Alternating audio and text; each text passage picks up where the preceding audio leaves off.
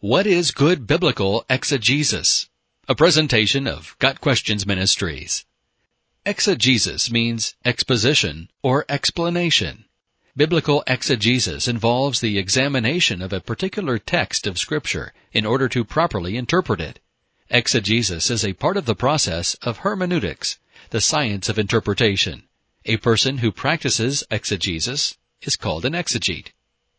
Good biblical exegesis is actually commanded in Scripture. Study, be diligent, to show thyself approved unto God, a workman that needeth not to be ashamed, rightly dividing the word of truth. 2 Timothy 2 verse 15. According to this verse, we must handle the Word of God properly through diligent study. If we don't, we have reason to be ashamed. There are some basic principles of good exegesis which serious students of the Bible will follow. 1. The grammatical principle. The Bible was written in human language, and language has a certain structure and follows certain rules. Therefore we must interpret the Bible in a manner consistent with the basic rules of language. Usually the exegete starts his examination of a passage by defining the words in it. Definitions are basic to understanding the passage as a whole, and it is important that the words be defined according to their original intent and not according to modern usage. To ensure accuracy, the exegete uses a precise English translation and Greek and Hebrew dictionaries.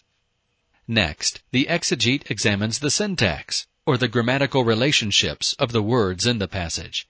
He finds parallels, he determines which ideas are primary and which are subordinate, and he discovers actions, subjects, and their modifiers. He may even diagram a verse or two. 2 the literal principle.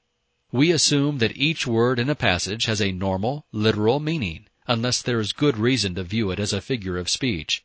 The exegete does not go out of his way to spiritualize or allegorize. Words mean what words mean. So, if the Bible mentions a horse, it means a horse. When the Bible speaks of the promised land, it means a literal land given to Israel, and should not be interpreted as a reference to heaven. 3. The historical principle. As time passes, culture changes, points of view change, language changes.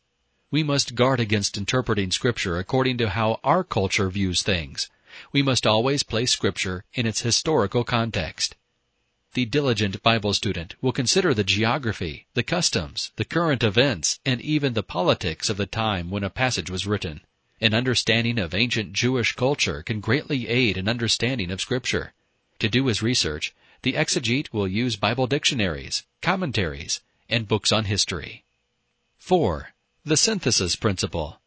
The best interpreter of Scripture is Scripture itself. We must examine a passage in relation to its immediate context, the verses surrounding it, its wider context, the book it's found in, and its complete context, the Bible as a whole. The Bible does not contradict itself. Any theological statement in one verse can and should be harmonized with theological statements in other parts of Scripture.